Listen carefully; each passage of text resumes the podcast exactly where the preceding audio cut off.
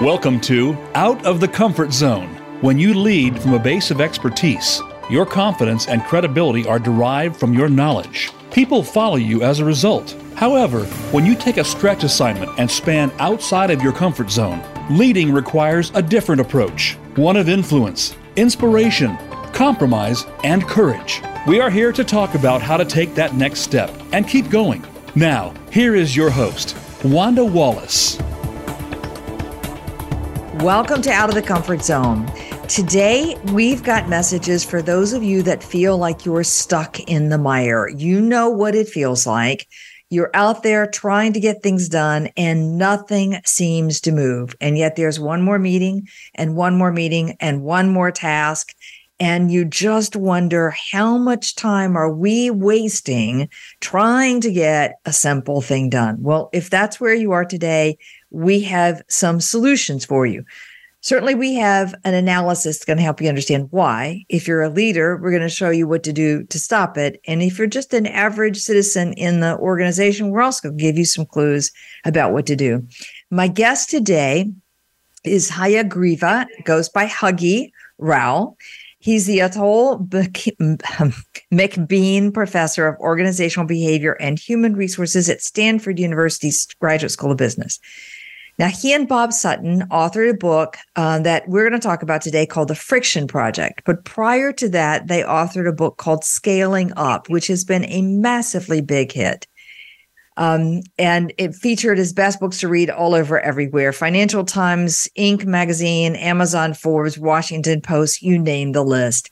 Now, Huggy's teaching responsibilities are both MBA students as well as executives in leading, and his topics are about leading organizational change, building customer focused cultures, and organizational design. And he's consulted with lots of companies running executive workshops Aon Corporation, British Petroleum, Cemex, GE, Hearst Corporation, IBM, Mass Mutual, James Hardie Company. The list could go on, as well as a bunch of nonprofits like the American Cancer Society. Huggy, welcome. Thank you so very much, Wanda, for inviting me to this podcast. I'm very much looking forward to it. I'm looking forward to it too. And I have a feeling everybody else is looking forward to it because I think this problem of feeling stuck in the muck is common. But before I say that, I want to know so you and Bob have this brilliantly successful book called Scaling Up Excellence. You know, congratulations. Well done. Thank you. And here you are teaching at Stanford, executive ed classroom. What what problem did you start seeing that you thought needed to be solved? That's a great uh, uh, beginning question, Wanda, to situate our Friction Project book. Um, as you mentioned, uh, you know, Bob and I had written Scaling Up Excellence. And as we were working with the material, popularizing the material, we were obviously confronting problems of growth, which is scaling up. We were also confronting problems of spread, scaling out, and then the problem of simply getting big. So, what we were dealing with at the organizational level was how companies were scaling up, out, and big. Now, we started studying friction because the moment we started discussing these processes of up, out, and big, we very quickly ran into the problem of friction in organizations. Um, as you sort of wonderfully telegraphed in your initial setup, people all the time talked about how hard it was to scale excellence be it up, out, or what have you. So, a couple of comments uh, from executives we taught. You know, one executive said, I work in a frustration factory. Another guy says, Professor, we've got more pilots than American Airlines, alluding to pilot projects and companies, and false stop. Uh, but the one that sort of hit us in the gut was an executive who looked at us and said, I'm swimming in a sea of shit. I'm barely keeping my head above water. And you expect me to show initiative and generosity? And that hit us squarely in the face. And what we quickly realized was the biggest problem in organizations was bad friction triggered really by a famine of time. So when you don't have much time and you have a lot of bad friction, part of what happens is people just give up. Yeah. And that's kind of how we thought, you know, let's actually think of how to make the world of work less of a grind. But as soon as we started on the project, we realized, hey, friction isn't all that all bad. Mm-hmm. Friction is like bacteria in our gut. It can be good, it can be bad. So we also began to be very attentive to the virtues of constructive friction, if you would like. Okay. So and that, that that's kind of how we got into the friction project right i well i think i see in fact i often say to people i'm amazed that any of my clients ever make money based on the friction the bad friction that i see the waste that i see i mean it's shocking mm-hmm. if they mm-hmm. actually got rid of some of it, they might be rather stunned at, at their profitability. Absolutely. It's really quite amazing. But how do you know if friction is good or friction is bad? I mean, friction, if I'm sitting in the middle of it, friction is friction. How do I know if it's good or how do I know if it's bad? So that's a great question again. So let's actually first define what friction is in okay. the simplest of terms possible. Uh, the simplest way to think of friction is any obstacle to getting things done. Okay. Now, what do leaders need to do the challenge for leaders is how do I make the right things? You know, caring after customers, uh, innovating, you know, doing things above and beyond the call of duty.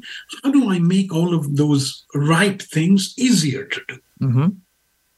At the same time, what leaders also need to do is they need to make the wrong things harder. You know, employee wrongdoing can be easy but the question is, how do you make all of that harder? And those are the twin challenges, really, of leaders. And when you think of making the right things easy to do and the wrong things harder to do, you quickly realize that the problem of bad friction is when obstacles in the company, they actually really prevent employees from choosing a more curious and generous version of themselves. That's what you need to do to excel at work, to scale yourself as an employee. And when obstacles proliferate and multiply, a simple thing, you know, getting an extra monitor in a company uh, takes two weeks, for example uh, filing, uh, you know, an expense report for a $75 expense takes you 30 minutes because you got to go through like a thick set of questions. And I could go on and on. All of those basically just cause people to kind of give up. Now, what does good friction do? Or what's constructive friction? Constructive friction makes the wrong things harder to do. And what does that mean? That means we need to put obstacles in place to slow people down so that they don't choose an overconfident and myopic version of themselves. So when they sleepwalk into choosing those versions of themselves is when you have a problem. So you got to have obstacles to slow people down. You got to figure out which obstacles to take to make it faster for people and easier psychologically for them to do the right thing. All right, conceptually, that makes a ton of sense. I mean, no leader would say, I want to make the wrong things um, easy and the right things hard, of course. Um, identifying, though, I can imagine, and dealing with that in a sea of regulation can also be a challenge. Can you give us an example of a company who has taken your friction idea, implemented it, and made some wrong things, some right things easier and some wrong things harder? So let me actually uh, give you a vivid uh, illustration of a company. So, this was a young team of people at AstraZeneca, okay. which, as you full well know, is a pharmaceutical company and therefore regulated.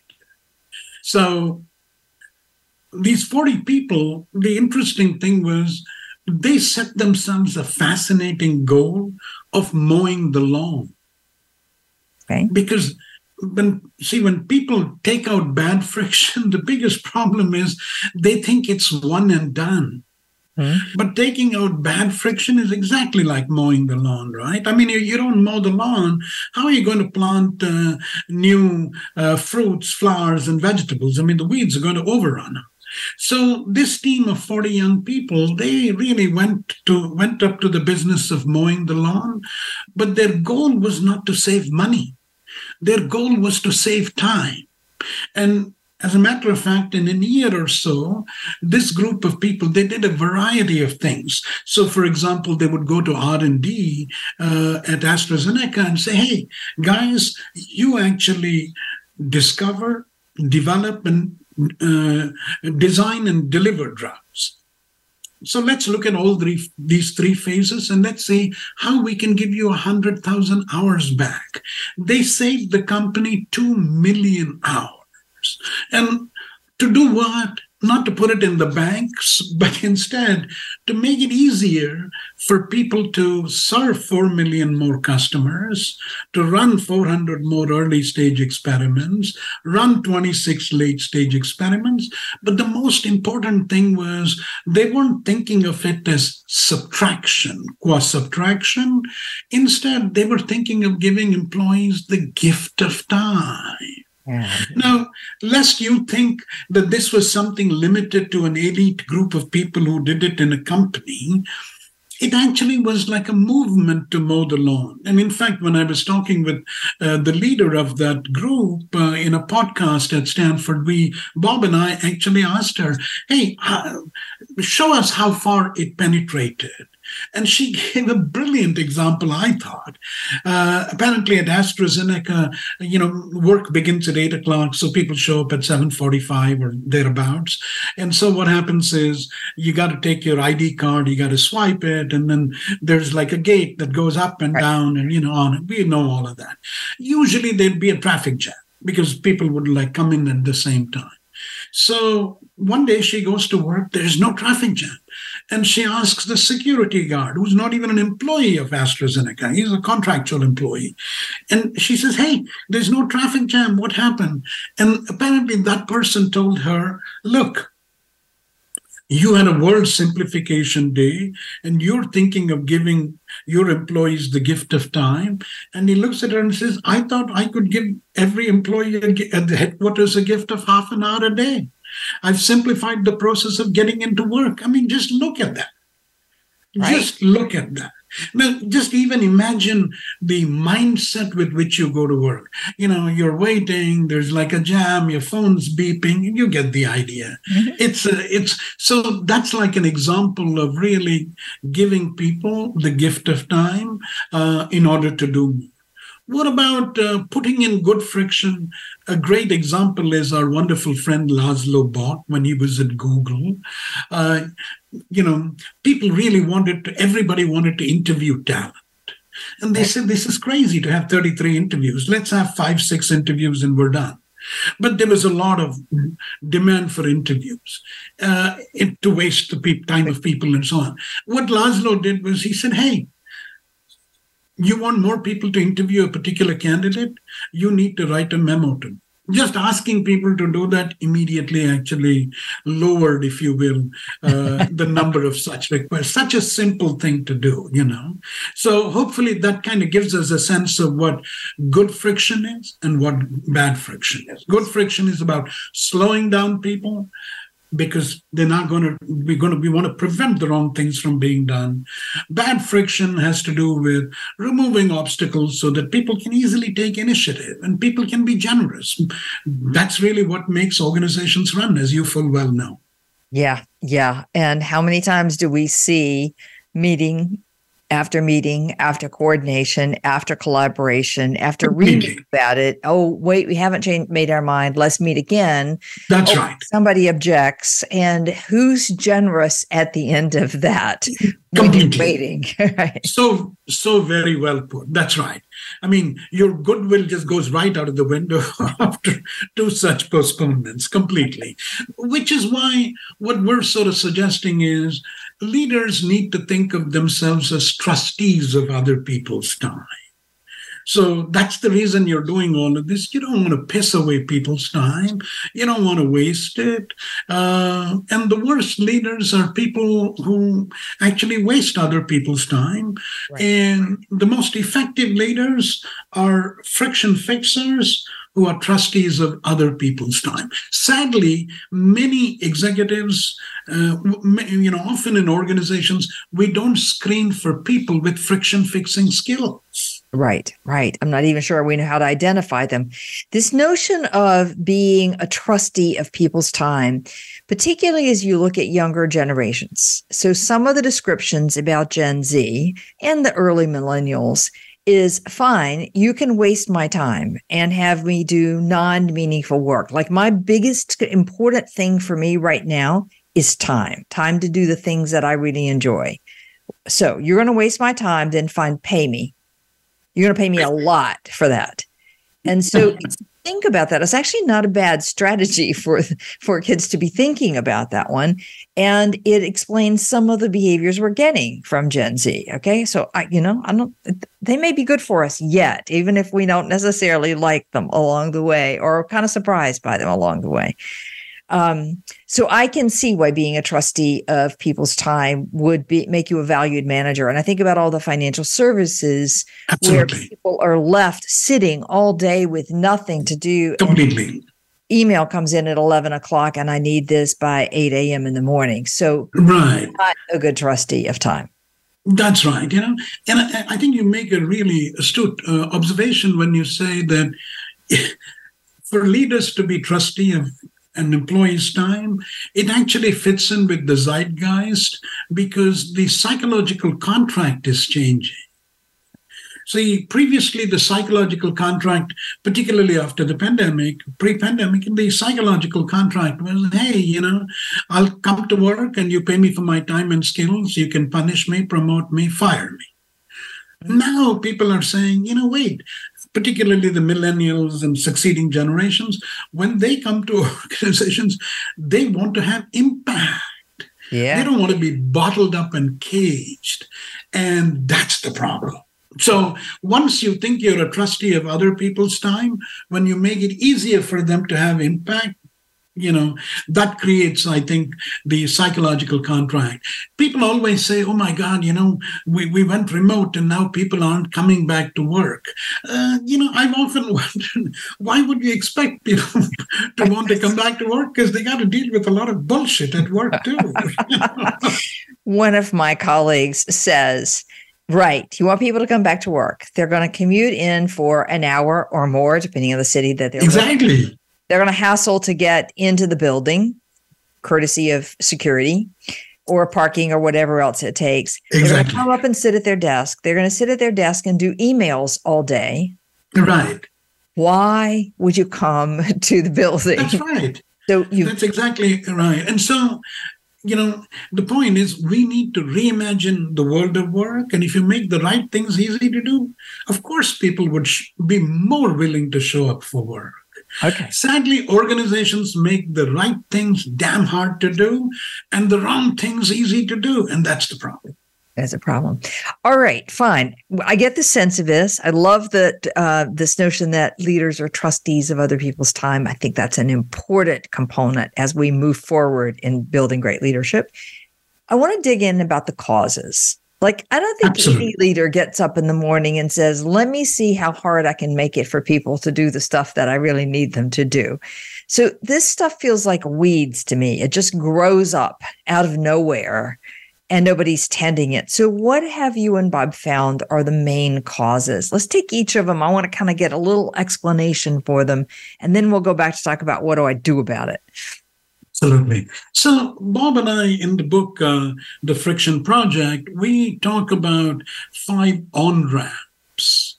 Uh, these are on ramps to the world of bad friction.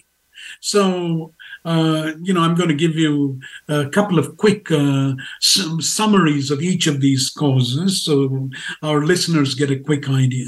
The first thing is uh, oblivious or out of touch leaders. So leaders become out of touch for a variety of uh, considerations. But the two for us that matter is there's actually a long line of research that sadly suggests that the more powerful we feel or indeed are, we are we search less and therefore we have tunnel vision who searches in an organization people who don't have power. Hey how did that thing happen to me? I mean you got to figure things out. If you have power you're the environment for other people and you face very little uncertainty. And so therefore you don't search much. One study and a number of growing studies they uh, finger another cause and the other cause is in large companies, leaders often don't know how work gets done three levels beneath. So if you really don't know how work's getting done three levels beneath you, you quickly conclude it's very easy to coordinate. Mm-hmm. But the problem is we underestimate coordination difficulties or bad friction problems. So when both those kind of combine, you actually have, uh, you know, an organization kind of often overrun with weeds. So the question is, what should leaders do? You know, and maybe we'll come to that again, uh, perhaps in another section when we kind well, of look well, at let's it. let's take it now while we're on it because I'm not just make a comment. Even in my organization, I only have one layer from me, but I can way underestimate how complicated it is. Absolutely, task done. That in my head is one, two, Right. three, Right. but I So- miss one and a half, one and three quarters, one and seven eighths, one, you know, all of those other steps. I miss them. That's right. And so I think um, the the the the challenge for leaders is, if I can put it simply, leaders have to transition from being a hippopotamus to an elephant. Okay. See, when we think of a hippopotamus, I mean, visualize the face of a hippopotamus. I mean, what's the first thing that leaps out at you? Huge mouth, very small ears, and very small eyes. That's kind of what a lot of leaders do. They're like the hippo, they use their mouth telling people what to do. Instead, what we really need to do is we need to be elephants. And, you know, what elephants kind of do is, I mean, as you know, big ears, huge trunk, big eyes. And it's a simple way of saying leaders should actually change from emphasizing transmission to reception. Mm-hmm. You know, you can't be in the business of transmitting. You got to be in the business of reception. And sometimes riding along, watching, and helping see how people do the work makes a whale of a difference.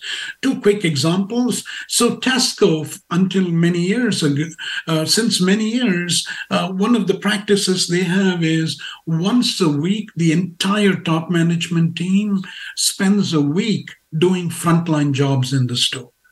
And you can imagine, you can quickly identify sources of bad friction. I was talking to an executive and he was doing he was doing this and one of the things he realizes is, oh my God, there's a line building out at the cash register because he was manning the cash register. His first diagnosis was, oh my God, I'm the cause of the thing. And then he realized what's happening is when people slide the packages they've bought across that little conveyor belt, the barcode was only on one side of the package. So often he had to flip it over, and that was taking more time. Now, here's a guy who's a senior person who comes and says, you know what, might actually be a useful thing to barcode both sides of a package and save time for the customer. So that's like a great example to me of being really an effective elephant. So I want to listen.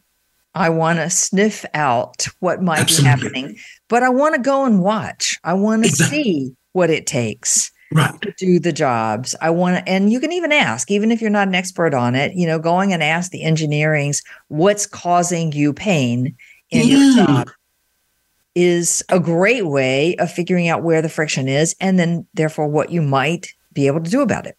That's um, um, um, you know absolutely right. In fact, uh, if I could jet ski on your comment uh, very briefly, Wanda, Bob and I have actually talked about how when we kind of look for effective leaders, one of the things we focus a lot on are how many helpful questions do you ask, divided by how many statements of opinion you've made. So the more statements of opinion, you're in hippo land. you're asking questions, you're being in elephant mode. And so computing that ratio tells you a lot about, we think, about many leaders. I love that. The ratio of questions asked to statements made. Great. Statements of opinion. Statements of opinion. Yeah.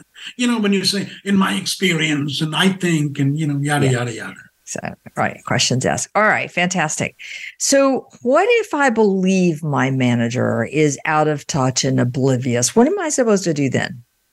So, that's a great question. I think one of the simplest things you can do is you don't need to be the purveyor of the message.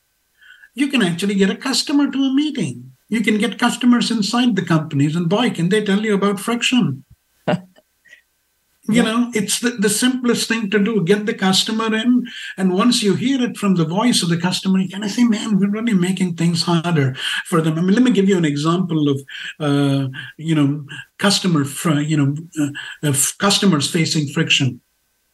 Our uh, Bob and I have a wonderful friend, a professor at the University of Toronto, Katy DeCelles, and she'd apparently gone to a store in Toronto to buy some kind of cream.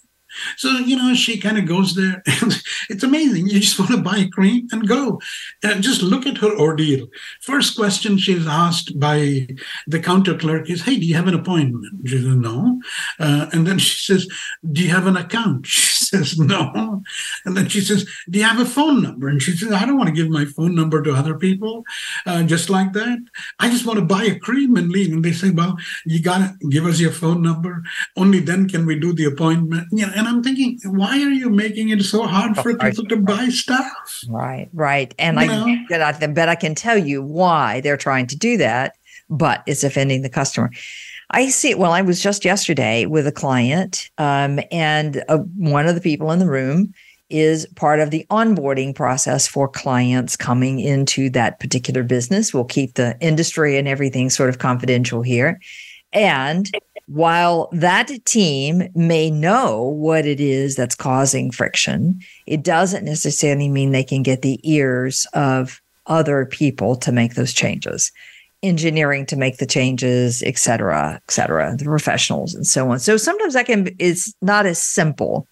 Some, but getting the voice of the customer is a really powerful thing. Yeah, but you know, the other interesting thing is your onboarding example suggests another alternative. You know, don't think of onboarding as indoctrination alone. Make the new employees who are going to be onboarded into detectives. Hey, what's hard? What's confusing? What's inexplicable? Go tell us. Uh, you know, they don't come with any preconceptions, and they'll tell you things that might uh, surprise you. I was actually at a chip company some time ago, and uh, chip designers usually like to have multiple two monitors at least because they're really kind of designing fine, minute things. And I remember looking at one of the engineers. I said, "Aha, you've got a second monitor." And my simple question to him was, "How long did it take for you to get the second monitor?" And he looks at me and says, "Professor, you know this company?" I said, "No, I just saw the monitor. I have this question." He looks at me, smiles, and says, two weeks." Yeah. And he says, This place, he said, I said, How's this place? How easy is it to get the second monitor? And he looks at me and he says, Professor, it's like a bazaar in Istanbul. You got to go to many storefronts and knock on them before you actually get this. And I'm thinking to myself, you've spent all this money hiring this young engineer. Two weeks, the guy is flailing to trying to get an extra monitor. Is that like a good use of a person's time? You tell me. Yes. All right. Fair enough. Okay. So, oblivious, out of touch leaders, where we need to get people into the search mode. Ask more questions, listen, make fewer statements. Let's go to the second one. I love the title of this one Addition Sickness. I love Completely. this. Oh, man. Thank you. So, you know, uh, there was actually an article in Nature that says, as human beings, we are biased to add we don't subtract. So, in a recent study done by Gabe Adams and others, uh, they looked at a variety of like projects, uh, from building Legos to fixing a university. And you know what they found? 11% of the suggestions, they were the only ones that pertained to subtraction. Right. Okay. 89 had to do with basically adding. And the problem is this addition sickness, people get rewarded for adding things. Uh, you get rewarded the more people uh, report to you you get paid more. Uh, uh, the more businesses you manage you get the idea. So addition is like primed into organizations and often uh, this kind of addition sickness can lead to extreme arrogance. Um, george carlin's wonderful line my shit is stuff your stuff is shit is like a good, good illustration of that. Okay. so addition sickness is a huge problem in companies. Excuse me. I think about how many times people have said we want suggestions for how to solve a problem or how to fix an area of a business or how to improve some quality. And every one of them involves spending a lot more money. To your point of addition, none of them ever involved let's stop spending this money in order to dedicate it somewhere else. I mean, every company, every organization, everywhere, add, add, add, add, add. Okay. I mean, I could not agree more with you. You know, for us, you know, we we sort of we actually wrote an article in the Harvard Business Review. It's going to be coming out soon, uh, called um, "Rid Your Obst- Rid Your Organization of Obstacles That Infuriate." Mm-hmm. And essentially, what we suggest is one of the many things we suggest in the article is how do you cope with addition sickness? You need to have good riddance review. Okay. Uh, you know, what is it we want to rid ourselves? This is all about mowing the lawn. Um, so, mm-hmm. the simplest place to start is, and you know, asking employees and customers to identify stupid stuff to get rid of. I mean, like, I don't know how else. I mean, it's amazing how many things they can notice. Uh, you know, to give you a, an uh, instance, when they first tried it out in Hawaii Pacific, Mm, you know, uh, Dr. Ashton, who spearheaded this Get Rid of Stupid Stuff uh, initiative, they received 188 nominations. And let me give you, for the sake of illustration, one simple example. You know, they found that eliminating one click during hourly rounds of physicians saved 24 seconds, a total of when they multiplied it across all of the doctors and everybody 1700 nursing hours per month. I mean just think of like what you can do. A simple thing like reducing one one click. Um, now you know deloitte uh, for instance spent uh, 2 million hours on the performance assessments of their employees. Mm-hmm. i mean just think about it. 2 million hours is a lot and you know, even if you multiply, and the business model of a Deloitte is we're selling time, right? Right. And let's assume they spend, they charge 500 bucks an hour for whatever services they offer. So you've got 2 million times 500, it's a billion dollars. Now, you know, I'm not against performance appraisal, just to be clear. But the real question to ask is are we getting any insight worth a billion dollars? And why don't we do that? Yeah. Uh, you know, you've alluded to meetings. Uh, you know, Bain in a study found that one company uh, they had a weekly executive team meeting, but you know, you know, there must have been five, six executives or whatever. So the the amount of time the executives spent were six hours you know, uh, a week times 52. But the rest of the organization spent 300,000 hours to support right. this weekly meeting. And you're kind of saying, like, what are we getting out of it? Yeah, yeah. I think, that, I think every executive team should do that analysis of how much time is spent in prep for our particular meetings and how much paper is used and, and, and accordingly. We should all be looking at that one. Um, I see this also in terms of I'm a big proponent in meetings when you're the leader of the meeting that you account for the time of every person sitting in that meeting. So it's not just your mm-hmm. hour. If you had 20 people in that meeting, that's 20 hours.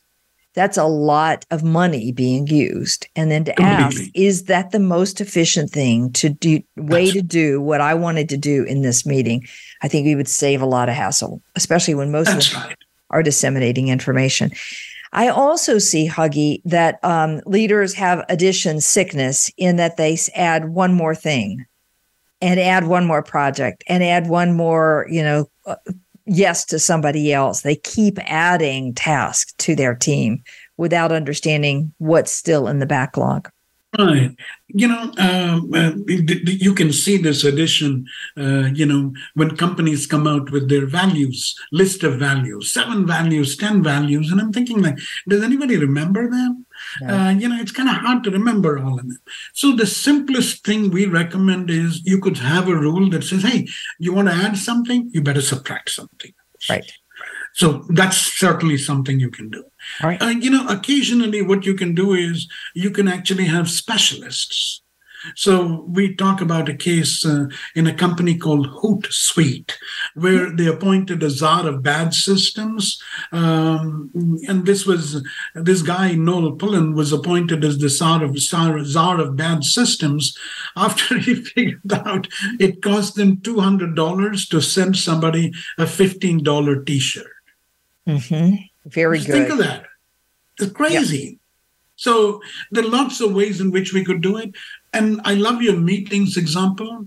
There's a wonderful project at Asana, spearheaded by mm, uh, our collaborator and student uh, Rebecca Hinds. They did a meeting reset. Mm-hmm. So for every standing meeting, 60 employees were asked, hey, the, evaluate the value of these standing meetings. And when they did that on average, they saved four hours per month by canceling. And they actually saved 70% more time by revamping meetings because you know then you actually get a lot more out of a meeting so there are lots of ways to do that but addition sickness is like definitely a big part. Okay. All right. I'm going to do one more, at least until we take a break. Broken connections. Yes. I think that this is my this is the one I see right, left, and center. So tell us about the broken connections. See, the, the problem with broken connections is uh, uh, we have multiple units in an organization or multiple people in a team doing things. And when the connections amongst either the people in a team or the units in an organization are broken, we can't kind of weave together what different people in the organization do. So, a lovely example of this is uh, our colleague Melissa Valentine in the School of Engineering at Stanford. She's done a very interesting project on the cancer tax at a world class cancer center. So, how did that come about? How did that cancer tax get created, quote unquote? Physicians focused on their specialties, leaders were concerned about building great departments. And the problem was weaving everything together and scheduling was actually left to the patient. And you can imagine, you know, you're a patient, you, you've been diagnosed with cancer, imposing the scheduling burden, the weaving together burden is so very hard. So we think what broken connections do is they lead to what our colleague Chip Heath uh, at Stanford also calls coordination neglect. That means you just kind of focus on components. And the other thing is you are actually interested in partitioning, not bringing things together. Right. Right. And so that's kind of what the broken connections problem is. Well, if you think about it, if I've got an, been working in an organization that has a lot of friction, I can't get my task done. So the smartest thing I can do is to control my work. So I'm going to put a partition around my work. Like this is my piece. Completely. I'm going to do my piece. This is it. This is what you're holding me accountable for. Right. I can't fix the rest of this because you're making it too hard for me. I see how it happens with good intention. It's a disaster as an outcome, but I see That's how it happens. I, you know, I love the way you described it.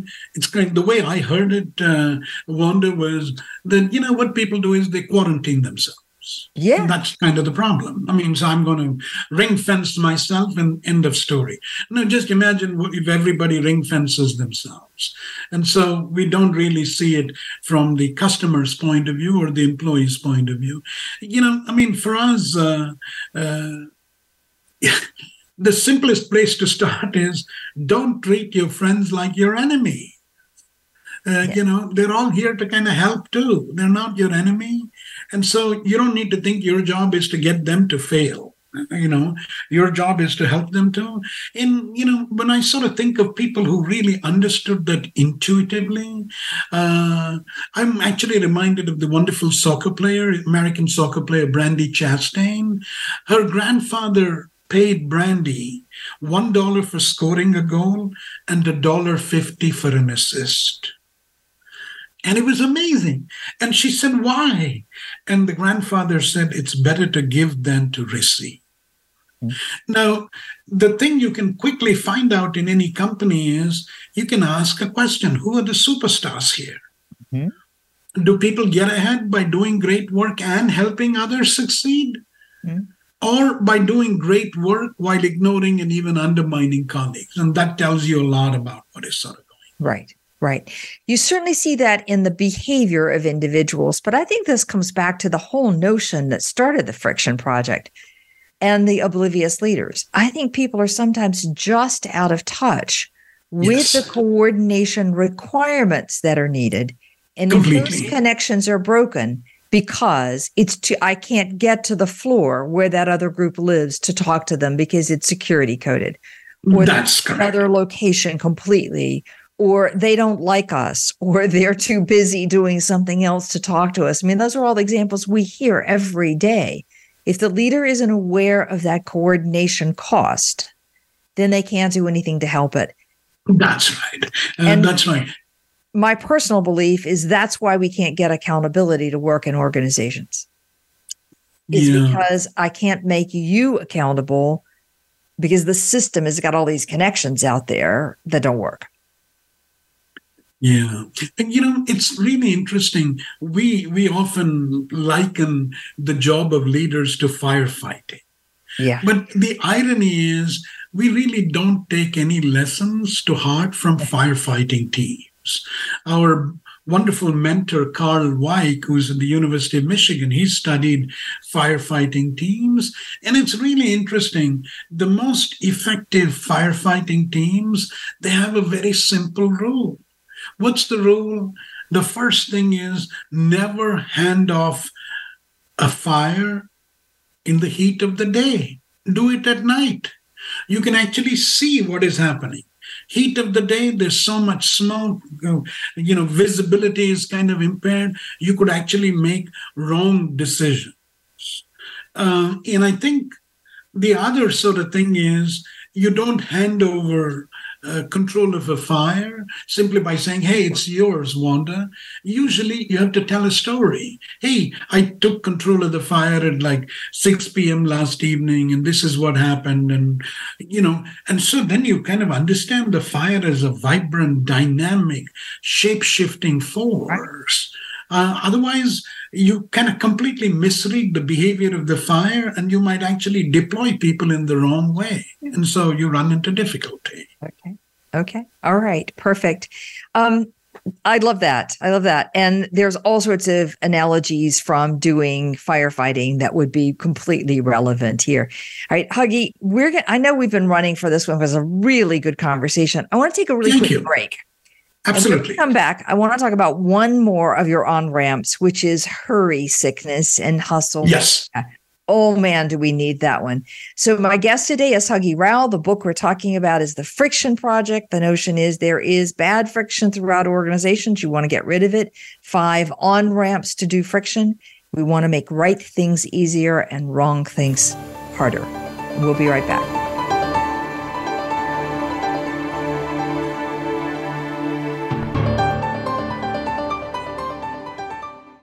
This is Wanda Wallace, host of Out of the Comfort Zone.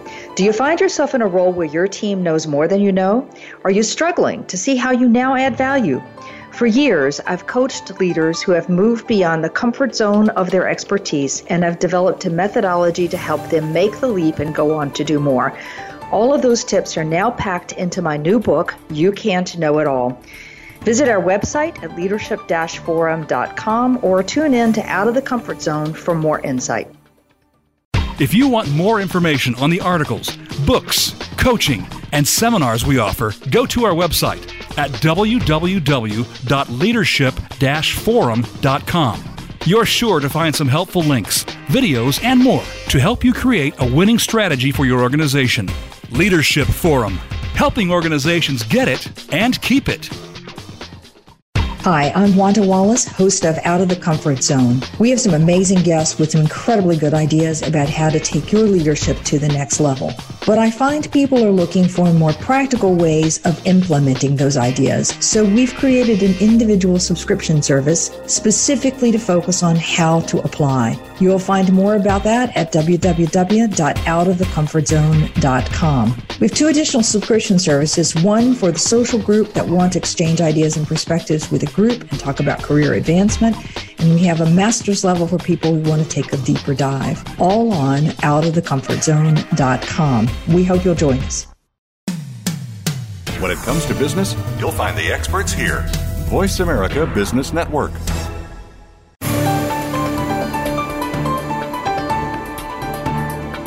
You are listening to Out of the Comfort Zone. To reach Dr. Wanda Wallace or her guest, call into the program at 1 866 472 5790. Again, that's 1 866 472 5790. You may also send an email to wanda.wallace at leadership forum.com. Now, back to Out of the Comfort Zone.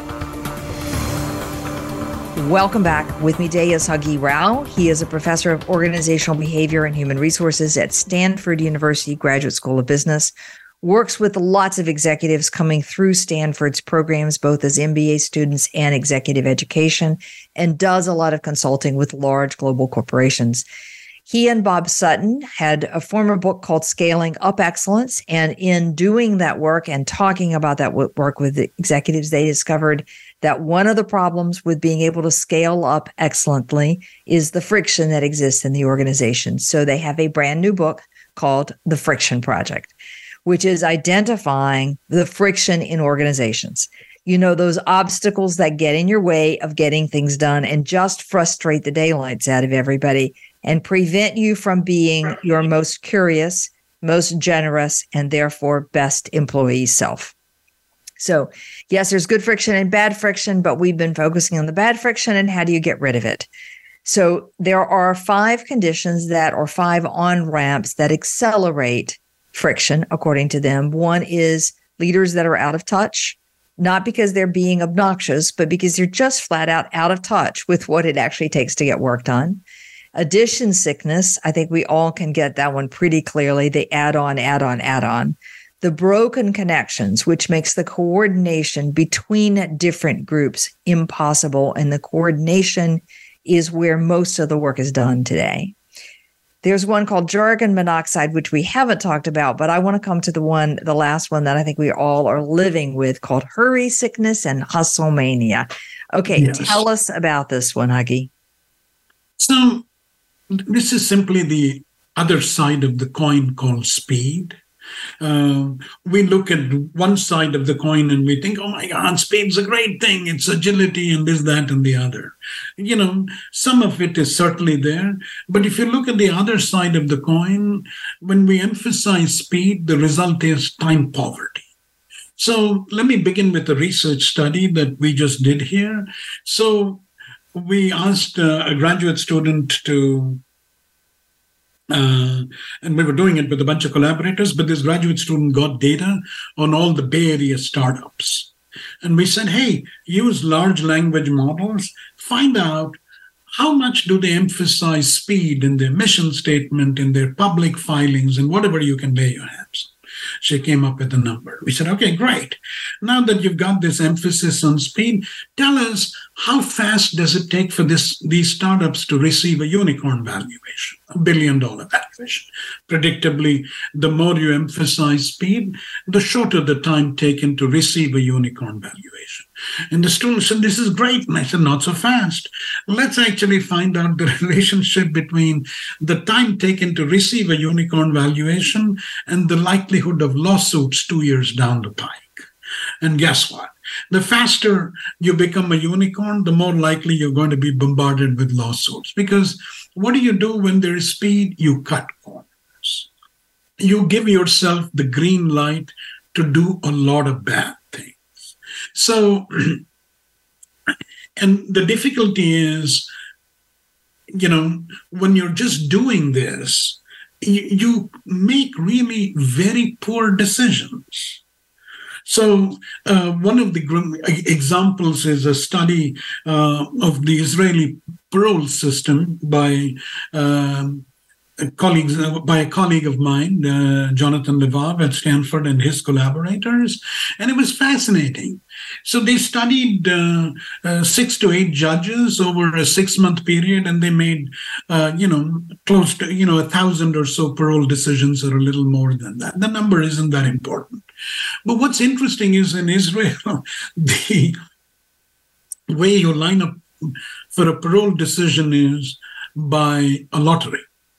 And what they found was, lo and behold, if you were a guy lucky enough to be chosen when the judges began work, say at 9 a.m., your probability of being released on parole, being paroled was 0.65, 65% probability. Within an hour and a half or so, it went down to zero because people got tired. So many cases to go through they take a break. If you were lucky enough to be the guy after the break, you had a better chance of being released. Then the judges would run out of gas. And what would they do when they ran out of gas? The easiest thing for them to say is deny parole. They'd have lunch. You were the lucky guy after lunch. you had a better chance of being released. And on and on it went. Who's being released? Are the most deserving people being released, or the people who just got lucky enough to be at the starts uh, of the meeting or after the break? And you can realize this is really ah, a terrible terrible decision. So what time poverty does is it makes us feel as independent actors and we don't think of ourselves as interdependent people. And that's the reason you really need to slow down. The more time pressure the more likely you are to be vulnerable to an overconfidence bias or a myopia bias. You don't just think of things clearly so that's kind of the problem with fast and frenzied. So what we sort of suggest is, hey, slow down so that you can go farther. Yeah, the faster, farther are the expressions that I'm hearing from everybody, but they're missing the slow down to go exactly. farther perhaps exactly. faster in the end because you may have done exactly. that unicorn billion unicorn evaluation fast but it doesn't mean that you actually got to a profitable company viable right you know and so where should you sort of put okay. in good friction you know is like a yeah. good question and what we sort of suggest is we have a thing called friction forensics. Mm-hmm. This kind of gets to where do you take out bad friction? Where do you put in good friction? And the question that we need to ask ourselves is excuse me, are we making a costly to reverse decision? Right. Right. Is it a one way door? Is the cost of failure big and large? Then you really need to slow down. Okay. But if the cost of a mistake is pretty small, it's a two way door decision. You can easily reverse it, you can change it. Then you really need to be worried about bad friction. Okay. Now, let's kind of pursue the idea of where to put in good friction. We've got a couple of simple guidelines. Put in good friction whenever you feel you're in a cognitive minefield. When you're new to a job, don't actually fall prey to the itchy finger on the trigger problem. You don't need to pull the trigger on anything, you need to slow down. And the story that I think our listeners might be interested in is the story of Paul Anderson, who was called to uh, turn around Broken Hill Properties in Australia. There was only one problem. Broken Hill Properties is a mining conglomerate. Right. And the only problem was Paul Anderson was the CEO of Duke energy and he was an electrical engine energy industry guy. He wasn't a mining guy. Excuse me never worked in australia.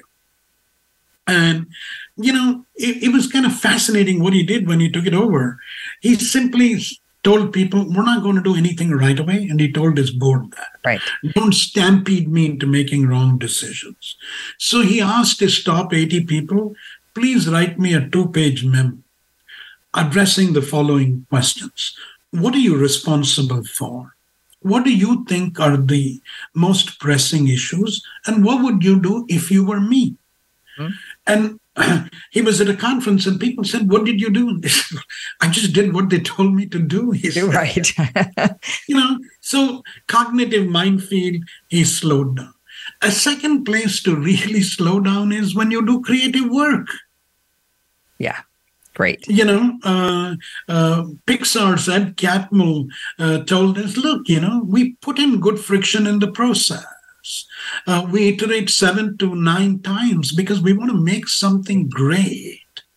Uh, and Jerry Seinfeld put it really nicely. He says, Hey, you're writing comedy. He said, If you're efficient, you're doing it the wrong way. And way. he says, The right way is the hard way. there you have it. I love it. There's a lot to be said in the forensics. Um, and I encourage people to check out the book because it's a great list of when do I say, when do I speed up to when do I slow down.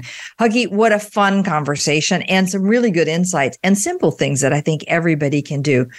Huggy Rao, the book is called The Friction Project. What a great conversation, Huggy. Thanks for being here. A lovely conversation.